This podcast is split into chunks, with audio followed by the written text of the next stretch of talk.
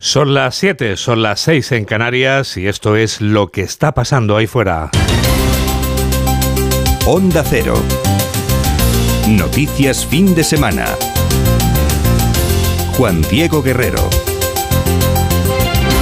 Buenos días a todo el mundo. Esta madrugada cuando he llegado me ha dicho Mortimer que me echaba de menos mientras yo tiritaba de frío. Mamen Rodríguez Astre, el pingüino de la entrada de A3 Media, tenía pinta de querer quedarse. ¿Vamos a seguir congelándonos de frío durante este sábado? Creo que se va a quedar bastantes días, Juan Diego. Vaya. Mira, tenemos por delante un fin de semana más frío, el, el, fin de semana más frío de lo que llevamos de invierno. Frío que llega con lluvia e incluso con nieve gracias a una dana y a una masa de aire frío en niveles bajas. Hoy van a abrir los paraguas, por ejemplo, en el tercio occidental, el litoral cantábrico, en Pirineos, en Cataluña y también en Baleares. En el estrecho va a llover mucho y se espera que las precipitaciones sean además fuertes. Va a nevar en el norte por encima de los 800 metros y las mínimas alcanzan a esta hora los 10 grados negativos en muchas partes de las montañas del norte de España. El resto seguimos igual con sol y aburridos. Ojito porque sopla el viento con ganas en el estrecho del Valle del Ebro y Baleares y la sensación será de más frío. Bueno, pues desde el Iglú 2 de Onda Cero, estos son los titulares de apertura con Jorge Infer. La Unión Europea acuerda las décimas sanciones a Rusia en el aniversario de la guerra. Entre las medidas más destacadas se incluye un veto a la exportación de tecnología de uso militar y medidas contra empresas iraníes que suministran drones a Moscú. Según ha calculado la propia Comisión Europea, las sanciones tendrán un impacto de 11.000 millones de euros. La OTAN y la Unión Europea dudan de la credibilidad de la propuesta china. Desde el lado ruso, el gobierno valora positivamente la, la propuesta de Pekín, en particular porque coinciden en como el fin de las sanciones. Por su parte, la Unión Europea considera que un plan de paz debería partir de otras premisas. Son las declaraciones en Antena 3 Noticias de Josep Borrell, jefe de la diplomacia comunitaria. No puede decir hay que parar los bombardeos a los civiles. Oiga, sí, pero ¿quién está bombardeando los civiles? No lo están haciendo los dos. Hay que retirar las, las fuerzas, sí, pero las fuerzas serán las fuerzas del agresor, ¿no? La, la, la confusión o la no diferencia entre un país que ha sido agredido por otro es lo que hace que esta clase de consideraciones, bien, todas son bienvenidas, pero no se puede considerar un plan de paz. Zelensky se plantea una reunión con el presidente de China. El mandatario quiere que Xi Jinping se sume a los esfuerzos por conseguir un cese de las hostilidades. Considera que China respeta, respecta, respeta la integridad territorial de los países y que por lo tanto debe hacer todo lo posible para sacar a Rusia del territorio ucraniano. Zelensky también espera ver a Putin sentado en el Tribunal de la Haya. Claro que sí. Yo estoy esperando a ver a Putin en la Haya. Después de tantas muertes, es que eso no puede quedar impune. Vamos a buscar la salida juntos. Pero cuando ha muerto tanta, tanta gente, tantos asesinados, el líder de Rusia tiene que responder. Eso no se puede perdonar. Estados Unidos no enviará a Ucrania aviones de combate F-16. Al menos por el momento lo que sí ha anunciado el país es el envío de un nuevo paquete de ayuda militar a Kiev por valor de 2.000 millones de dólares. En cuanto a los aviones, el presidente Joe Biden descarta la petición de su homólogo ucraniano. Así lo ha señalado en una entrevista en ABC News, donde argumenta que por ahora no hay motivos para enviar los cazas. En primer lugar, no hay forma de saber exactamente lo que va a necesitar Ucrania en el futuro, pero ahora y según nuestro ejército no hay base sobre la cual haya una razón para proporcionar F-16.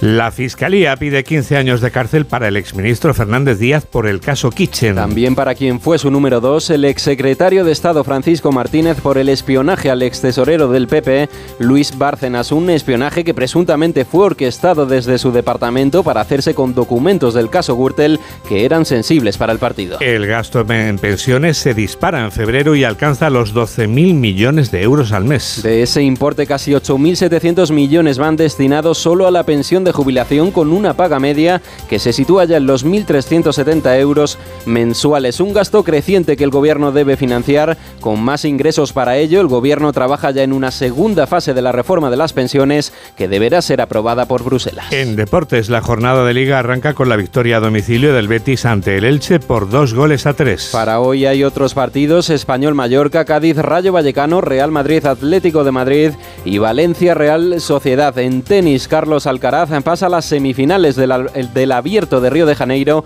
y se enfrentará este sábado al chileno Nicolás Harry. 7 y 5, 6 y 5 en Canarias y tenemos toda la radio por delante. Síguenos en Twitter en arroba noticias FDS. Un año y un día después de que Rusia invadiera Ucrania, la conclusión es que el delirio de un hombre arrastra a adultos y niños sin distinción y se lleva por delante sus sueños y sus vidas sin que sirva para absolutamente nada.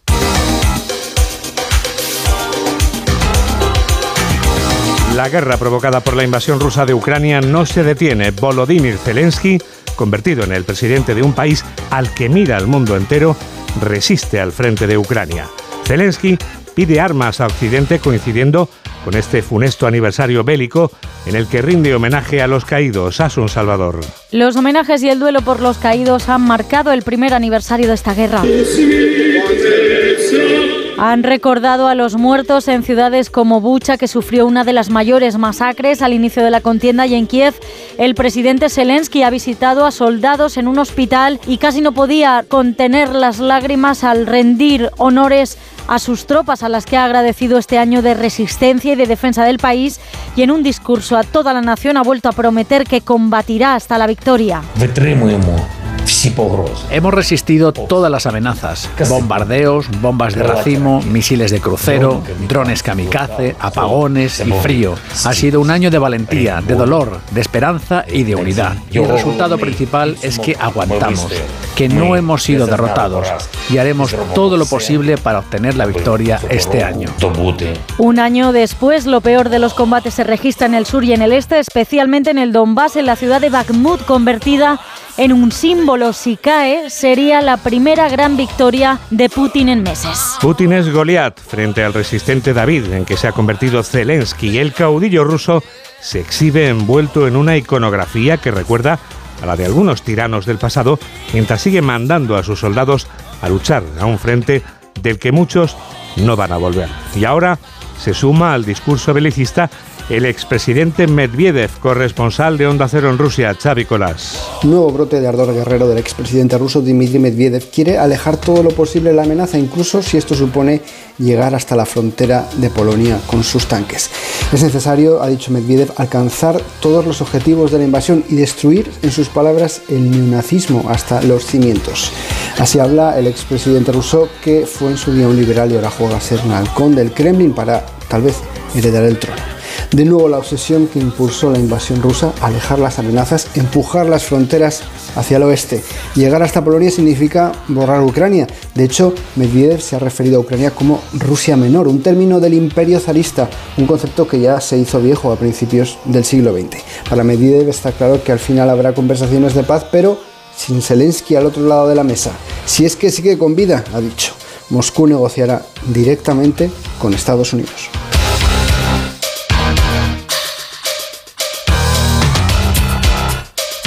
Un año y un día después, la guerra provocada por la invasión rusa de Ucrania enfrenta a solo dos países por el momento, el invasor y el invadido.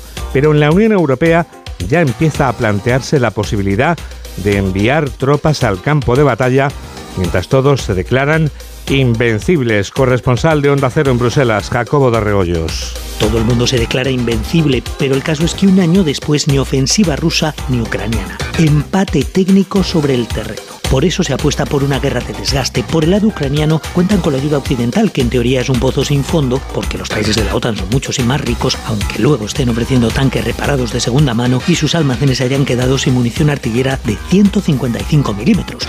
Por parte rusa, confían en dejar a Kiev sin el único recurso que Occidente en teoría no va a enviar, hombres. Ucrania tiene 44 millones de habitantes, Rusia 143. Kiev tiene ahora mismo sobre el terreno todos o casi todos los hombres en edad de luchar. Moscú Putin puede hacer muchas más levas que Zelensky, aunque eso sí corre el riesgo de que una parte de su población no lo tolere, pero lo cierto es que los riesgos no han impedido todavía que el presidente ruso actúe.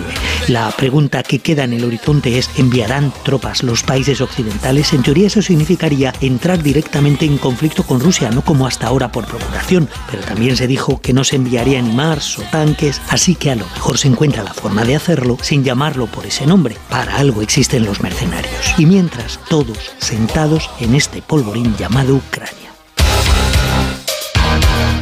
En Ucrania hay 12 millones de ucranianos en luz y vivir sin luz en pleno invierno es un infierno, pero solo es un detalle de la precariedad en la que viven los afectados por esta invasión rusa, amén de los millones de refugiados que han escapado del país en busca de la salvación. La ayuda humanitaria sigue siendo vital para un número importante de ucranianos ahora que ya se ha cumplido un año de la invasión. Diana Rodríguez tiene los datos. Un año después de la guerra, 18 millones de ucranianos dependen completamente de la ayuda humanitaria. Hay ciudades sin agua potable desde el principio del conflicto. Se calcula que al menos 12 millones de ucranianos no tienen electricidad, algo que afecta también a las escuelas y a los hospitales que ven muy limitada su capacidad de ayuda. Llamamiento desde Kiev de Paulo Milaneso, coordinador de emergencias de Médicos Sin Fronteras, que asegura que el sistema sanitario no da abasto y que depende completamente de las organizaciones humanitarias. El sistema de salud se va viendo cada vez más y más sobrecargado. Las zonas cercas a la línea de frente son pacientes con heridas eh, horribles. También el apoyo al sistema de, salud a través de donaciones de, de medicamentos y otros equipos médicos que van necesitando las estructuras sanitarias. La ONU confirma más de 700 ataques contra centros de salud y hospitales, muchos de ellos han quedado completamente destruidos. Hay 5 millones de desplazados internos y 8 millones de refugiados fuera de Ucrania. El plan de paz presentado por China este viernes en fecha tan señalada sitúa al gigante asiático en el centro del tablero. Esta poderosa nación, amiga natural de Rusia, recupera protagonismo a la vez que deja en el aire su intención de entrar en la guerra apoyando a Putin y dejando de ser una convidada de piedra corresponsal de Onda Cero en China, Isabel Fuello poco realista y sin novedades. La escueta propuesta de paz de China ha sido recibida así con frialdad y escepticismo por los aliados occidentales de Ucrania. Ven en el documento soluciones repetitivas y balanceadas para proteger la relación estratégica entre Pekín y Moscú, mientras que aboga por una salida pacífica al fin de la guerra, respeto a la soberanía territorial y rechaza el uso del armamento nuclear, evita calificar la invasión rusa como tal. Pekín pide el levantamiento de los embargos y culpa a los aliados de no haber tenido en cuenta las preocupaciones de seguridad legítimas de Moscú. En definitiva, China mantiene su calculada posición en el conflicto, con una mano abierta a su socio en el Kremlin y con otra presentándose como un mediador neutral para la paz. Reitera que el país desempeñará un papel constructivo, pero sin dar más detalles sobre cómo lo llevaría.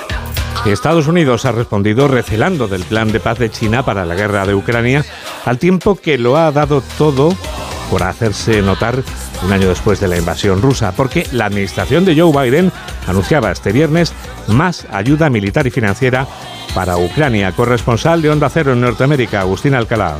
Un año después del inicio de la guerra ilegal de Vladimir Putin contra Ucrania, Joe Biden está convencido de que si Estados Unidos permite que el presidente ruso se salga con la suya, la libertad, la democracia y el sistema internacional de naciones basado en el respeto del Estado de Derecho será destruido. Y por eso Estados Unidos en este año de conflicto ha comprometido 113 mil millones de dólares en ayuda militar, humanitaria y económica. Y ayer el secretario de Estado aseguró ante el Consejo de Seguridad de las Naciones Unidas que hay que continuar al lado de Ucrania y rechazar los planes de como el que ha presentado China, que no reconocen que la guerra es ilegítima y Ucrania tiene el derecho a defenderse. Los miembros del Consejo no deben caer en la trampa por los llamamientos a un alto de fuego temporal e incondicional, ni tampoco por las peticiones de que ambas partes deben dejar de pelear o de dejar de apoyar a Ucrania en nombre de la paz. Ningún miembro del Consejo debería hablar de paz y apoyar a la vez a Rusia y a los valores de la Carta de las Naciones Unidas. Biden cree que enfrentarse al agresor, a Rusia, y defender a la víctima, a Ucrania, es la misión de su presidencia. Un año y un día después de que Rusia invadiera Ucrania, la realidad nos demuestra que la guerra no es buena absolutamente para nada.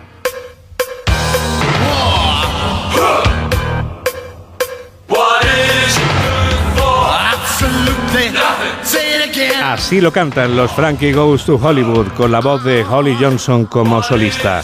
Es un himno pop contra la guerra, cualquier guerra, como la provocada por la invasión de Ucrania, que ya dura en el tiempo un año y un día. Noticias fin de semana. Juan Diego Guerrero. No un año, sino 15 años de cárcel son los que pide la Fiscalía para Jorge Fernández Díaz. 15 años de cárcel son los que pide la Fiscalía para el exministro del Interior y también para el que era su número dos en el Ministerio, Francisco Martínez, en el caso Kitchen. La Fiscalía los acusa de haber entrado hasta la cocina, en este caso de espionaje, a Luis Bárcenas, ex tesorero del PP, en una operación ilícita. Eva Llamazares. Una operación ilícita de inteligencia que ideó la cúpula de Interior, su máximo responsable, Jorge Fernández Díaz, y el número dos del entonces ministro Francisco Martínez, junto con el de aquella máximo mando policial, el comisario Eugenio Pino. La Fiscalía Anticorrupción pide para ellos 15 años de cárcel, como los cabecillas de la Kitchen, que se montó, dice el escrito, para conseguir pruebas y documentos supuestamente incriminatorios para el PP en Gürtel. Uno de los medios empleados fue el chofer de Bárcenas, Sergio Ríos, que espió al matrimonio por 2.000 euros al mes más dietas, total casi 60.000 euros pagados con fondos reservados. Se enfrenta a 12 años de prisión. De los cuatro excomisarios que se sentarán en el banquillo, el peor parado es Villarejo, para quien la Fiscalía pide 19 años de cárcel. El gobierno tiene algunos problemas pendientes de solución y son problemas que suponen un gasto importante. Por ejemplo, el gasto en pensiones que se ha disparado. El crecimiento de ese gasto es casi un 11% durante el mes de febrero y hace que la seguridad social no dé abasto en España. Pero los nuevos jubilados están cobrando más. Caridad García. Los nuevos jubilados en España ingresan ya un importe similar al salario ordinario medio que se cobra en el país, unos 1.800 euros brutos al mes. La nómina de las pensiones de febrero crece un 11% y roza ya los 12.000 millones de euros. De ese importe, casi 8.700 van destinados solo a la pensión de jubilación, con una paga media que se sitúa ya en los 1.370 euros al mes. Un gasto creciente que el Gobierno debe financiar con más ingresos. Para aumentar la recaudación, el Ejecutivo trabaja en una segunda fase de la reforma de pensiones para la que de momento no logra respaldo ni social ni político y que además debe ser aprobada por Bruselas. El ministro Escribá asegura, en todo caso, que en pocas semanas lo tendrá cerrado. Los camioneros españoles que viajan fuera de España con su mercancía se sienten abandonados a su suerte por el gobierno. La patronal del sector lanza un SOS porque todavía está esperando que le llegue la bonificación de los 20 céntimos prometida. Jessica de Jesús. La patronal denuncia que los ingresos correspondientes al mes de enero no han aparecido en más del 90% de las empresas y que están en los últimos días hábiles del mes de febrero. Un retraso que supone para cada empresa media que compone la asociación unos 125.000 euros. 100.000 euros por la bonificación de 20 céntimos y 25.000 por el gasóleo profesional. Ante esta situación reclaman más agilidad con la llegada de las ayudas. Ramón Valdivia es el vicepresidente ejecutivo de la Asociación del Transporte Internacional por Carretera. Por tanto, llamamos la atención para que esto, que no debe suceder, y, y para que en los próximos meses, porque el plan de ayuda se mantiene durante este primer trimestre y probablemente en el segundo también, pues eh, sean ágiles y los flujos de caja de nuestras empresas pues no se vean eh, con estas tiranteces y estas tensiones que provocan estos retrasos. Porque recuerdan, el gasto en combustible representa cerca de un 40% de los costes operativos de un camión pesado. Mientras los problemas crecen para el gobierno, el presidente del Ejecutivo se afana en hacer campaña no solo frente a la oposición, sino frente a una parte del gobierno. Pedro Sánchez no solo se afanaba este viernes en echar en cara a Alberto Núñez Feijóo haber utilizado la expresión gente de bien, también se empleaba a fondo en contraponer el envío de armamento a Ucrania frente a las críticas de la parte morada del gobierno. Ignacio Jarillo. La agenda de ayer para Sánchez tenía doble estrategia en espejo público y desde Kiev mensaje claro como presidente a sus socios de gobierno de Unidas Podemos. Hay que seguir enviando armas y recursos militares a Ucrania. Armamento para poder defenderse, nunca para atacar, pero sí para defenderse. Defender a su población, que está siendo agredida, y además eh, con más capacidades frente a una relación absolutamente asimétrica con una gran potencia militar como es el caso de Rusia. Yone Belarra contestaba de inmediato. Ahora que tenemos que mandar también cazas.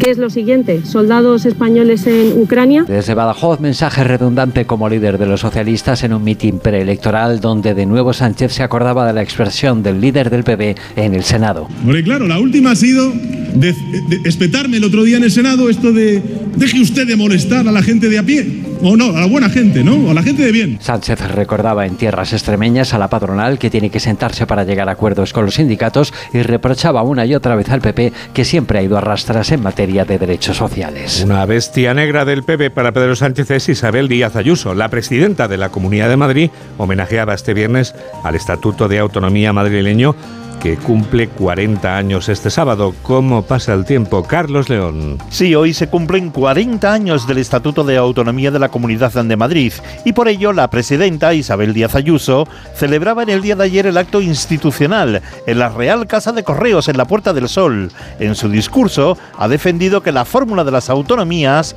es la que mejor se ajusta a la realidad territorial de nuestro país y ha reivindicado el actual sistema autonómico. Madrid se articula como autonomía en expresión del interés nacional, es decir, para servir a los madrileños, pero también al conjunto de la nación. En el acto también intervino el primer presidente autonómico, Joaquín Leguina, que ha agradecido a Isabel Díaz Ayuso su trabajo y ha destacado la importancia del paso que se dio hace 40 años a través del diálogo y del acuerdo. 7 y 22, 6 y 22 en Canarias. Onda Cero. Noticias fin de semana.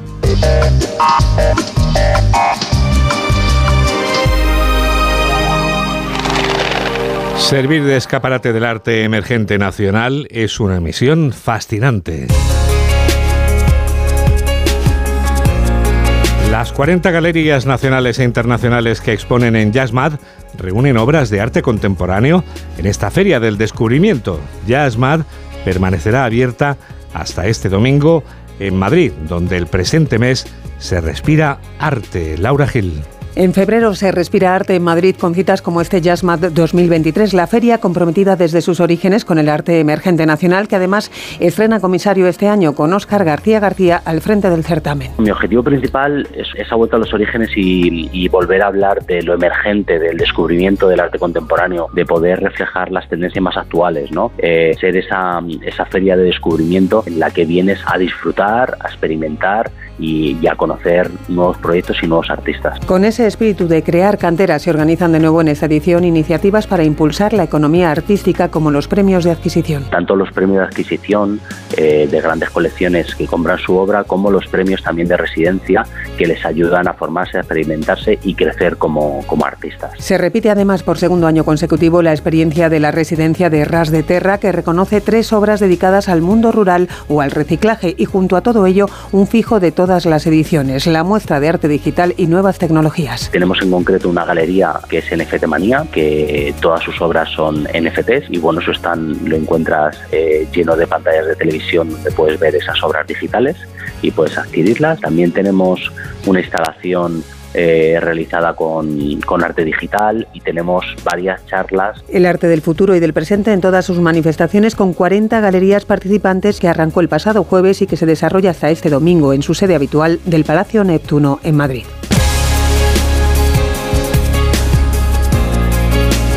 Enseguida vamos a comprobar la utilidad de la tecnología para las personas que no pueden valerse por sí mismas. Hola, soy Roberto Brasero y yo también escucho Noticias Fin de Semana con Juan Diego Guerrero. Un anuncio de línea directa con el micrófono averiado suena así y uno con el micrófono sustituido suena así. Con el seguro de coche de línea directa tienes coche de sustitución también en caso de avería. Cámbiate y te bajamos el precio de tu seguro de coche, sí o sí. Ven directo a lineadirecta.com o llama al 917-700-700. El valor de ser directo. Consulta condiciones. ¿Y tú que tienes una segunda residencia, qué necesitas para tu seguridad? Necesito que esté protegida porque está mucho tiempo vacía. Me inquieta que pase algo y no enterarme. Pues en Securitas Direct tienen una alarma para ti. Si detectan a un intruso intentando entrar en tu casa, activan un humo denso para expulsarlo mientras la policía está en camino. Y es que tú sabes lo que necesitas y ellos saben cómo protegerte. Llama ahora al 900-272-272 o entra en securitasdirect.es y descubre la mejor alarma para ti. Síguenos en Facebook en Noticias Fin de Semana Onda Cero. 7 y 25, 6 y 25 en Canarias. La tecnología puede ayudar mucho a las personas dependientes. Puede hacer que su vida cotidiana sea mejor y puede salvarles la vida.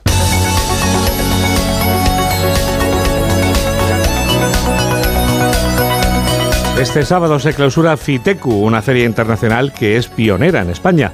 El municipio zamorano de Villar de Ciervos acoge este certamen puesto en marcha por la Consejería del Gobierno de Castilla y León que dirige Isabel Blanco. Desde Onda Cero Zamora, donde sigue muy de cerca esta feria que se celebra en Villar de Ciervos, hasta el último día nos lo cuenta Usúa Delgado. En este último día de FITECU se habla sobre todo de la necesaria humanización de las soluciones tecnológicas y de las posibilidades que abre la innovación social a la hora de atender a las personas sin necesidad, por ejemplo, de que tengan que abandonar su casa. En ese empeño tienen mucho que ver los robots sociales.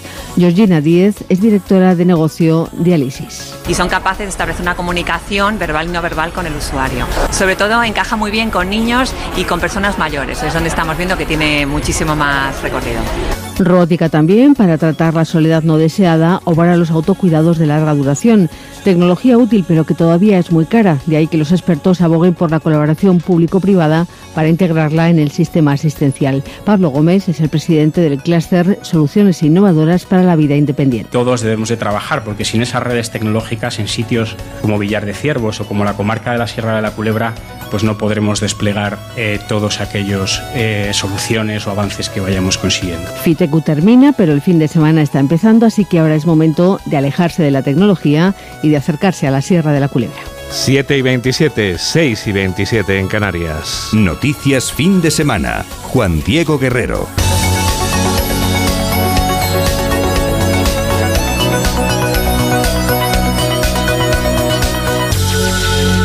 Seguimos hablando de utilidades de la tecnología.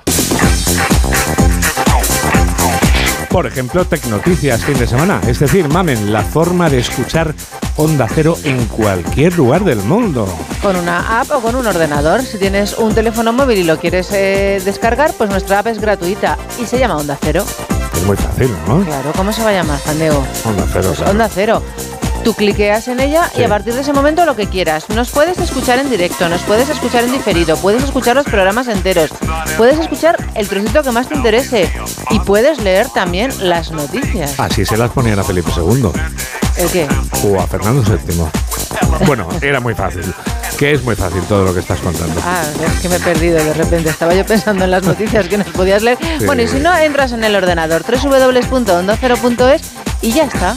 Es la forma de que... Siga se- las instrucciones. Exactamente, y así seguro que se hará la luz. Y mientras se hace la luz, nos cuentas, Mamen, cómo funciona también la- el grupo que tenemos en Twitter.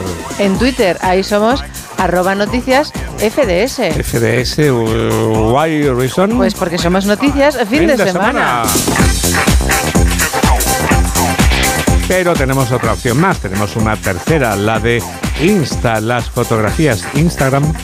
Arroba, eh, es que claro, como no hemos empezado por Facebook, ya sabes que mi neurona no funciona. En Instagram, ahí somos Guer- Guerrero. no sé ni lo que son. Guión bajo, ¿no?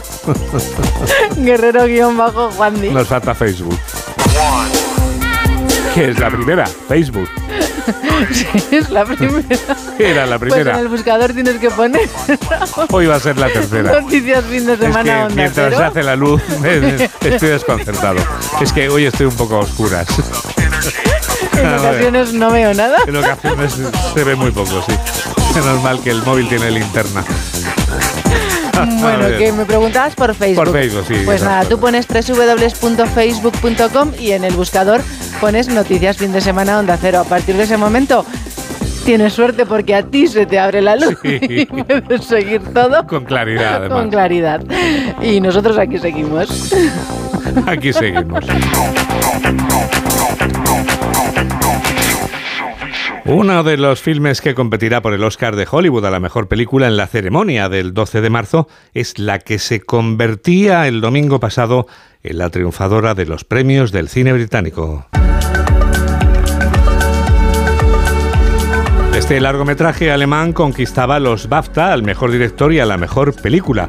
Es un filme sobre la inutilidad y la crueldad de la guerra. Y un año y un día después del comienzo de la invasión rusa de Ucrania, hay poco más que añadir. Pero hay mucho que ver en esta película. Por eso, Mamen Rodríguez Astre nos desvela todo lo que no sabíamos de Sin novedad en el frente. Espectacular adaptación de la novela antibélica publicada en 1929 y prohibida por el nazismo, el horror de la guerra reflejado en un joven de 17 años. Van a luchar en una auténtica pocilga y les ruego que lo hagan con un G98 limpio. Los mimarán, los amarán y quiero que los tengan tan inmaculados como los muslos de la Virgen María. ¡Entendido, mi teniente! Bienvenidos al Regimiento de Infantería de la Reserva 78. ¡Bienvenidos a país! Su entusiasmo se derrumba nada más llegar a la trinchera. La euforia se convierte en desesperación y en miedo. Cuidado con lo que comes. Es lo que me dijo mi madre. Permaneceremos juntos, ¿no, Paul? Permaneceremos juntos. No puedo, Paul. Quiero irme a casa. Quiero irme a casa. Dura de ver esta sin razón de la guerra que te lleva constantemente a Ucrania. La gran guerra es la invasión de este país. Los jóvenes alemanes son los ucranianos y a Putin lo identificamos inmediatamente. La socialdemocracia es el fin de la humanidad, Bristorf. Mis órdenes son la guerra. Y mientras eso no cambie, voy a luchar con uñas y dientes. No pienso capitular. Hay que atacar ahora con todas nuestras fuerzas. Morir por el capricho de un loco, trincheras frente despachos. Aquí se exagera la distancia entre los comandantes diplomáticos y los soldados de infantería. La guerra ha terminado. ¡Soldados! Vamos a atacar con toda la dureza y violencia. Conquistaremos las llanuras antes de las once y acabaremos esta guerra con una victoria. ¡No pienso volver a luchar! ¡Ya no! ¡Silencio! El final demuestra una vez más el sinsentido, la inutilidad de la guerra. Empieza como acaba. Estoy seguro de que volveré a ver a la mayoría de ustedes de vuelta en casa. Pero no se engañen. Es posible que en los momentos más difíciles en el frente les asalten las dudas antes de un ataque. Toda vacilación, todo titubeo son una traición a la patria. ¡Al campo de batalla! ¡Por el Kaiser, por Dios y por la patria! No hay ganadores, dan igual las banderas, todos pierden, la mayoría la vida. Nuestro protagonista pasa de la felicidad a la más tremenda de las desgracias.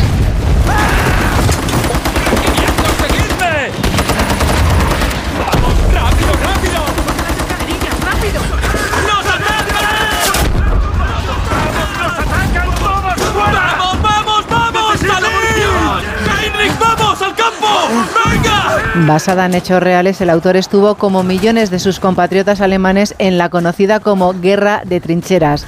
Él regresó con vida.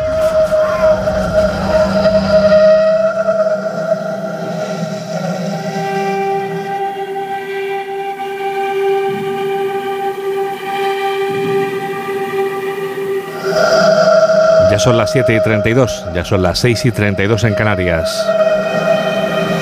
Faltan solo unos segundos para que llegue la revista de prensa.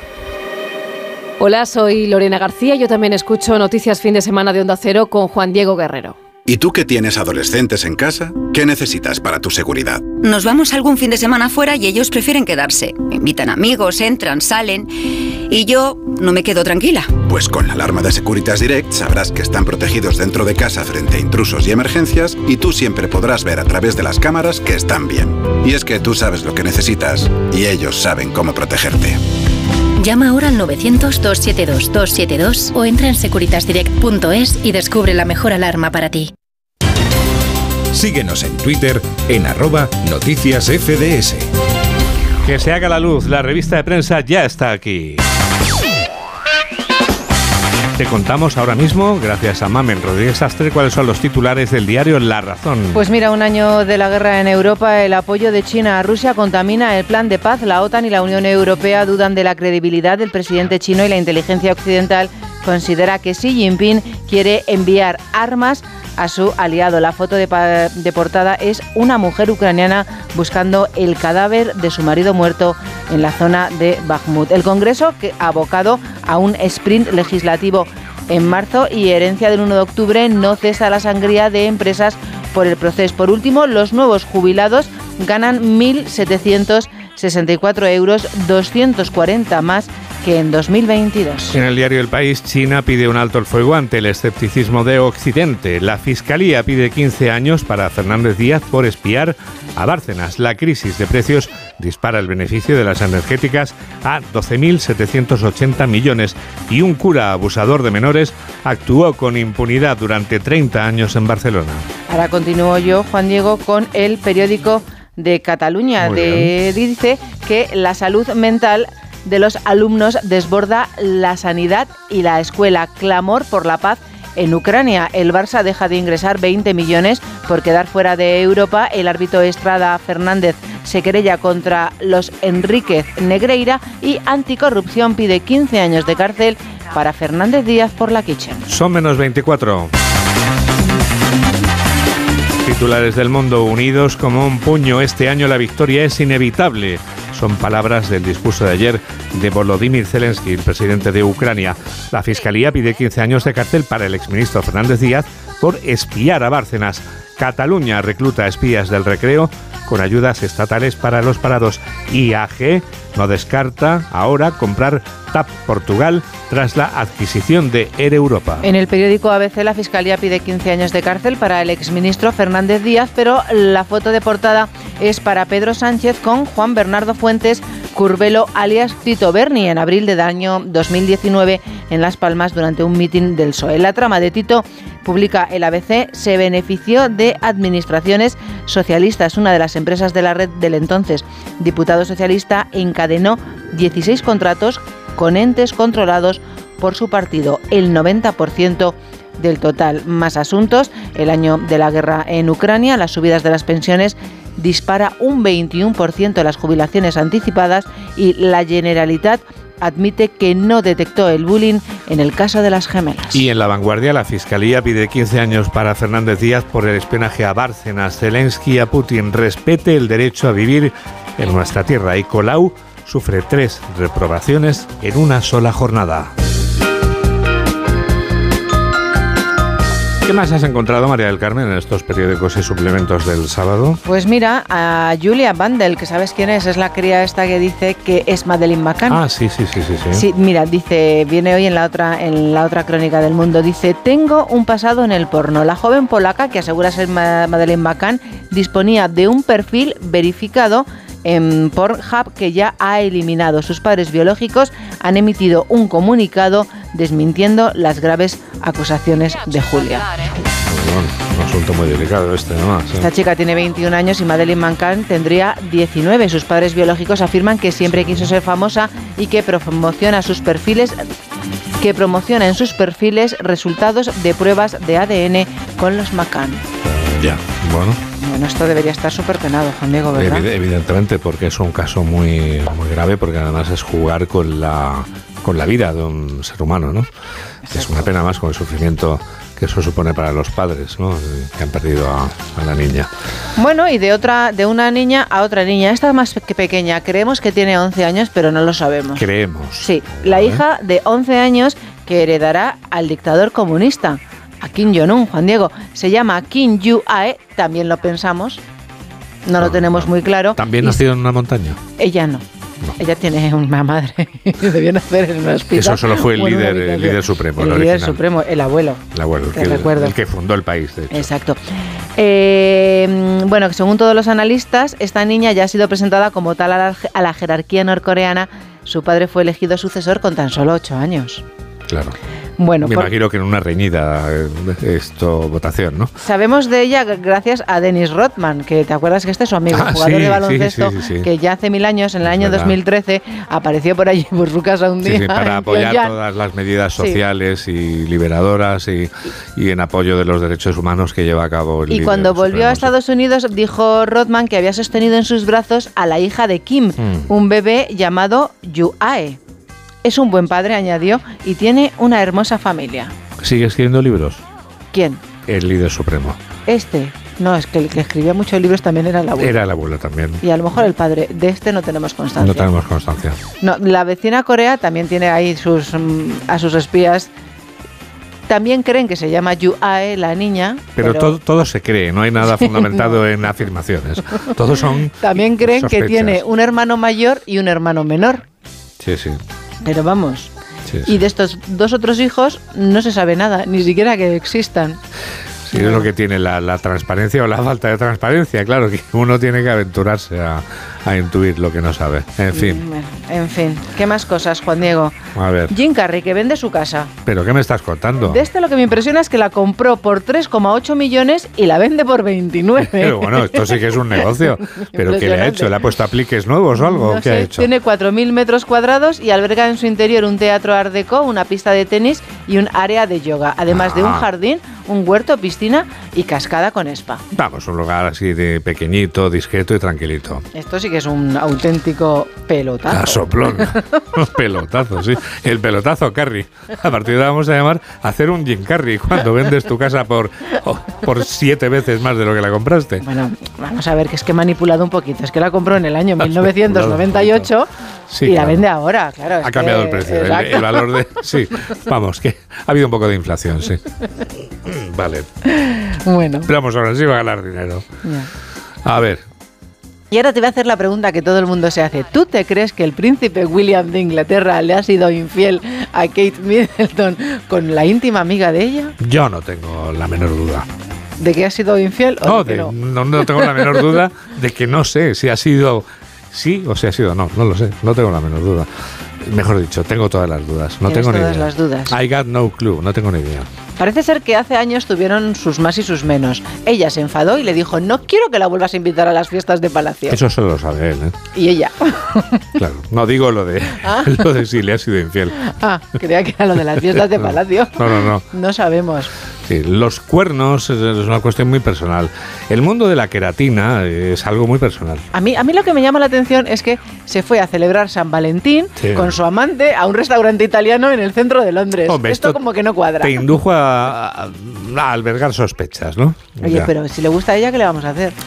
Un paso adelante. sin ¿O duda. no? Y los techos siempre altos. Los techos altos son muy importantes para no rozar.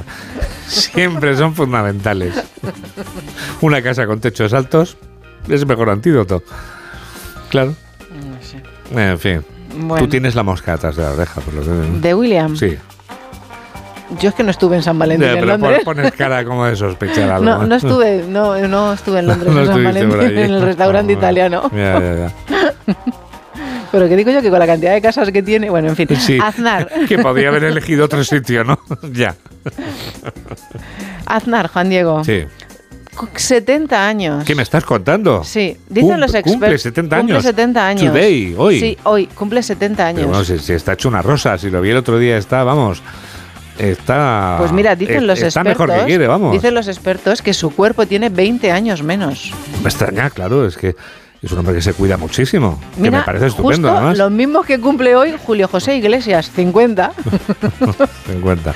sí, lo Pero sabemos. Aznar 20 más, vamos. Aznar 20 más, sí. Fiesta en el Teatro Real por sus 70 cumpleaños, presencias y Oye, ausencias. qué lugar tan bonito para celebrar tu cumpleaños, el Sí. Teatro Real, ¿eh? El expresidente reúne hoy a la vieja guardia del PP con Núñez Feijó y el alcalde Almeida, entre otros invitados.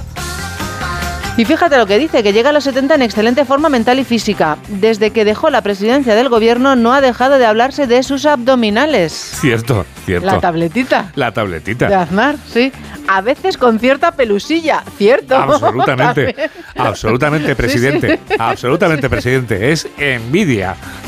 Pero ya nada. nos gustaría tener su tabletita, su tabletita, presidente. Pero ya sabes duda. que si tú quieres tener su tableta, lo único que tienes que hacer, Juan Diego, es tabla de abdominales, disciplina y mucho sacrificio. En sus rutinas incluye running, running, Running. Te ha quedado bien, ¿eh? running. ¿Podrías repetirlo? Sí, no, Running. no soy capaz. Y un estricto programa de ejercicios aeróbicos y anaeróbicos de fuerza y de velocidad. ¿Incluye esto de correr? ¿Cómo se llama esto de correr? Eh, Que antes se llamaba jogging. No, la footing, luego ¿Jogging? jogging y ahora se llama... Mm, no sé. Ah, lo has dicho antes. No, running, running. Ay, no, no hay manera, ¿eh? No hay manera, ¿eh? Mira que te pongo la muleta, no entras, ¿eh? Hay que ver. Tengo una cosa Tienes muy- un minuto todavía. Tengo un minuto, todavía. pues Sí, entonces sí, sí. te voy a contar una cosa. Bueno, primero te voy a leer un titular. Ha entrevistado hoy el ABC a Luismi Rodríguez. El... El ex de... De muchas. De, de, Ágata también, ¿no? De Ágata y de varias, no recuerdo quién más. Que utilizaba Dice- el champú y todas estas cosas. Sí. ese, ese, ese. Del antecesor, sí. Dice, tengo ganas de tener una novia cantante que me dedique una canción. Si se lo propone, oye, vamos, la vida está llena de ocasiones. Por ejemplo, luego añade... Que se vaya a un concierto y vaya a saludar luego, Luego- al camerino, oye, por intentar lo que no quede. A continuación añade, estoy intentando amar solo a una mujer. La verdad, la verdad es que es un personaje que tiene frases que merecen la pena ser talladas. Qué Dice, bárbaro. hay una que me despierta curiosidad. Esperemos que sea cantante. Sí, claro, tuvimos que es cantante. Más cosas, Juan Diego. Ya 20 segundos Veinte. finales, por favor. Detectan super ratas de alcantarilla en 12 comunidades que resisten a los venenos. Así me gusta, que acabes en todo lo alto, hay que ver, de verdad. ¿eh? Matar a las ratas no es fácil, Juan Diego. Ya. Es muy preocupante. Me inquieta, me atormenta y me perturba este titular último. Pues sí, porque solo en Madrid la frecuencia de mutación alcanza el 21% en el alcantarillado. Lo mismo ocurre con las poblaciones de rata negra, que mostraron hasta cuatro mutaciones con una frecuencia del 32%. A mí me ha llamado la atención lo de detectan super ratas. Sí, la- sí, sí, sí, las Sí. ratas ya te inquietan, imagínate, una super rata. Qué manera de Es que son muy listas, Juan Diego. Ya, ya me imagino, ya. Te intuyo yo que son muy ¿Lo listas. intuyes? Te es que si les colocas un producto con capacidad tóxica inmediata, la rata aprende a no comerlo porque ve cómo sus congéneres mueren y lo evitan. Madre mía, qué manera de acabar en todo lo alto. Pero mañana hay más revista de prensa. Ahora todos somos griegos. Ahora volvemos a comprobar que la cuna de nuestra civilización sigue vigente 2.500 años después del esplendor de Grecia y lo vamos a confirmar escuchando a José Luis Navarro, que hoy nos habla de un fenómeno que se desata en una guerra como la provocada por la invasión rusa de Ucrania. El profesor Navarro nos habla del pánico. José Luis, buenos días. Hola Juan Diego, buenos días. Esta semana se ha cumplido un año desde el comienzo de la guerra en Ucrania. Con altibajos pero sin interrupción hemos visto escenas propias de los conflictos bélicos. Me centraré en algunas que son compatibles y semejantes a las que vemos con motivo de catástrofes naturales, las que ya hablamos en días pasados, tales como las inundaciones o terremotos. Me refiero a momentos en los que la población desconcertada y atemorizada huye presa del pánico. El pánico, otra palabra griega, procede de Pan, con mayúscula, que era por así decir el jefe de los sátiros. En el imaginario mitológico griego, los bosques con sus arroyos y sus fuentes estaban habitados por hermosas doncellas, las llamadas ninfas. Estas jóvenes eran acosadas por los sátiros, en los que los griegos representaban el deseo sexual incontrolado del varón, no exento de lascivia. Todos esos sátiros se movían a las órdenes de Pan, por cierto, que era hijo de los amores escabrosos de un pastor con una cabra. De ahí su forma, torso humano pero cuernos y pezuñas como los chivos. Este ser monstruoso asustaba a quien le veía y provocaba un miedo que impulsaba a huir de forma descontrolada. Era el pánico, el síndrome de Pan, en el que se veían todos los males y del que, huían para escapar todas las jóvenes. No es de extrañar, pues, que el medievo adoptara su figura para representar al diablo, imagen que tenemos, o al menos teníamos los de mi generación, en la retina desde pequeños. Así que, Juan Diego, cuidado, que al fin y al cabo, hasta el demonio y el diablo, con el pánico que su visión provoca, vienen también de Grecia.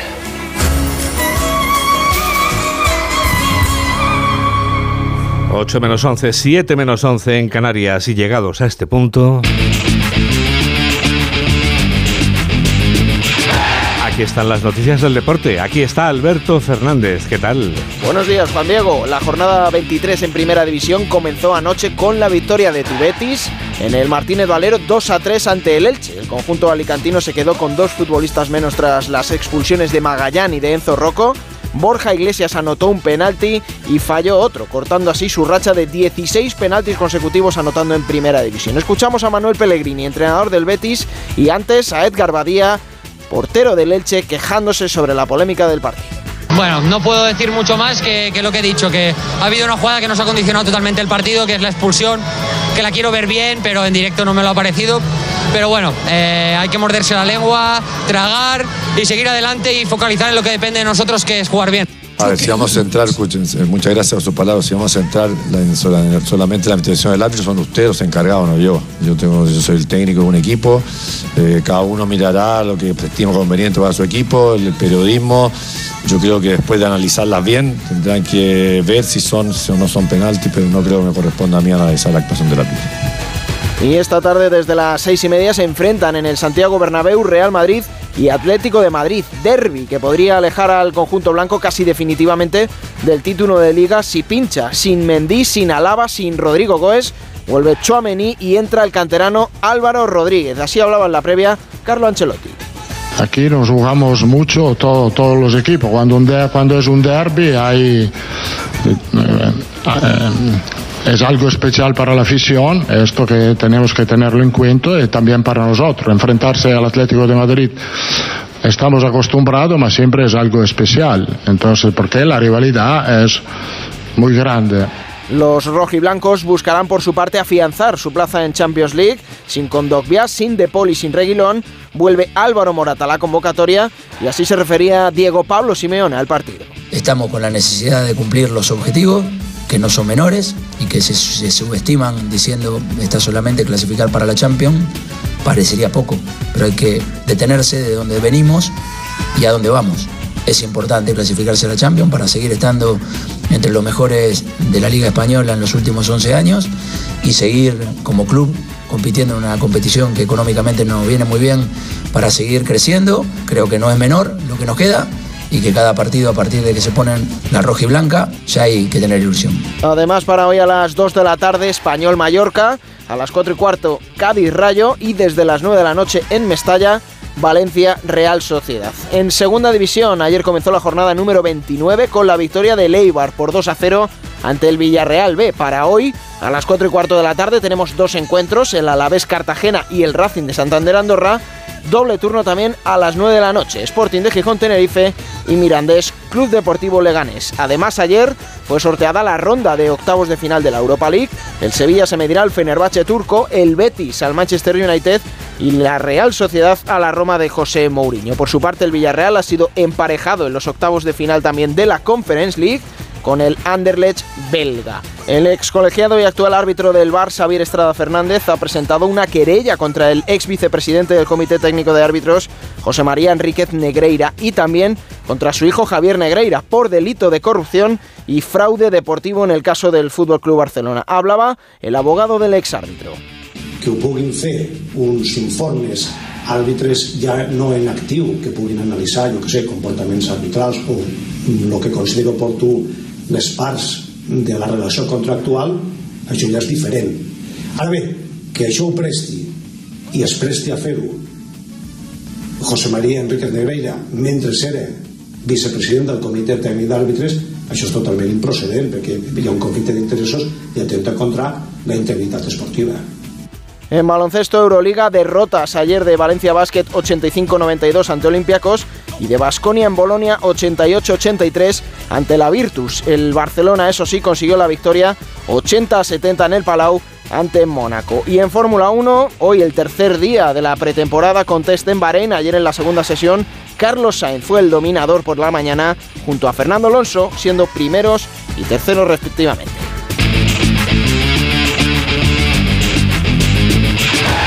8 menos 6, 7 menos 6 en Canarias.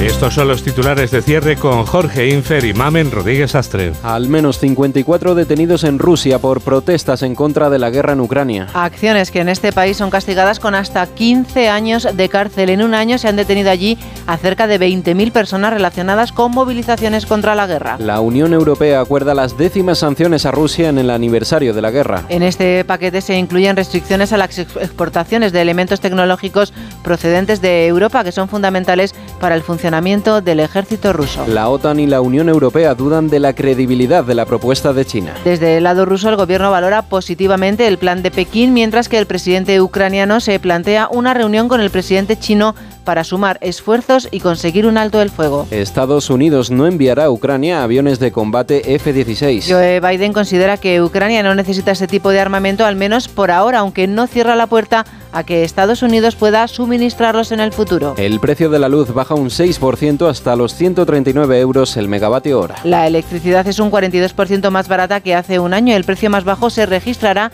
entre las 3 y las 4 de la tarde, mientras que el más alto se alcanzará entre las 7 y las 8 de la, de la tarde. El gasto en pensiones se dispara en febrero y alcanza los 12.000 millones de euros al mes. De ese importe, casi 8.700 millones van destinados a la pensión de jubilación, con una paga media que se sitúa ya en los 1.370 euros mensuales. En deportes, la jornada de liga arranca con la victoria del Betis contra el Elche por dos goles a tres. Por, para hoy hay otros partidos, Español Mallorca, Cádiz Rayo Vallecano, Real Madrid Atlético de Madrid y Valencia Real Sociedad en tenis. Carlos Alcaraz pasa a las semifinales del Abierto del Río de Janeiro. Y en cuanto al tiempo, el fin de semana comienza con mucho frío y mínimas de menos 10 grados. Por ejemplo, en Soria, donde la máxima tan solo alcanzará los 6 grados. En este sábado habrá además nevadas en Pirineos y también en áreas del noroeste. Las heladas serán fuertes en prácticamente todo el interior de la península.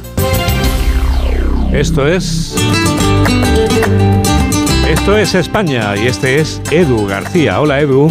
Hola Juan Diego, muy buenos días a todos. Es tan grande y diverso nuestro país que somos capaces de debatir en la misma semana sobre el significado de un anillo en el anular esbelto de Tamara Falcó y sobre nuestra capacidad de medir bien vagones de tren o de calibrar los puentes que han de sostenerlos, pasando por los collares para perros prohibidos por la nueva ley del bienestar animal hasta llegar al homenaje luctuoso de un artista a otro, Picasso, en Arco, esa feria de nivel máximo en calidad y en escandalera, año tras año. La vida en España cunde, muy capaces de hacer de todo y debatir sobre todo. Tanto es así que hasta nos cabe en el sistema una moción de censura perdedora de una fuerza nostálgica que se pone en manos de un nonagenario excomunista para alzar la Vox.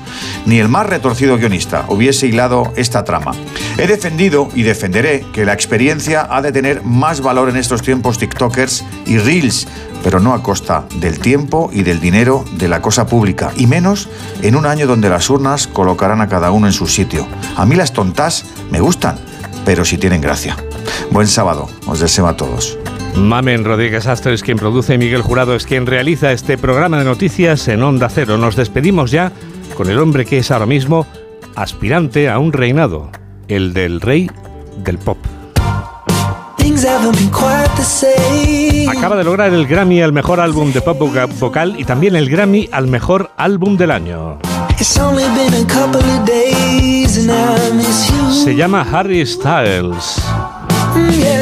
Y lo ha hecho como Harry por su casa, siquiera sea porque su trabajo de larga, de larga duración se llama precisamente Harry's House.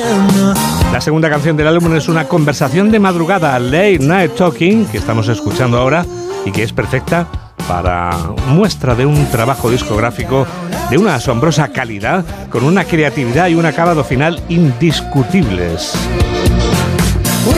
Gracias por estar a ese lado de la radio en la que enseguida comienza Por fin los lunes con Jaime Cantizano.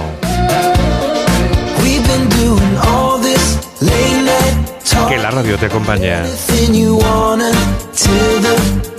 Adiós.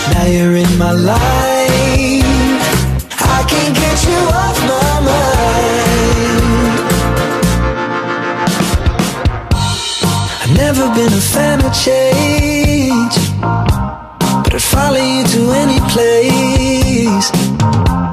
If it's Hollywood or Bishopsgate, I'm coming too.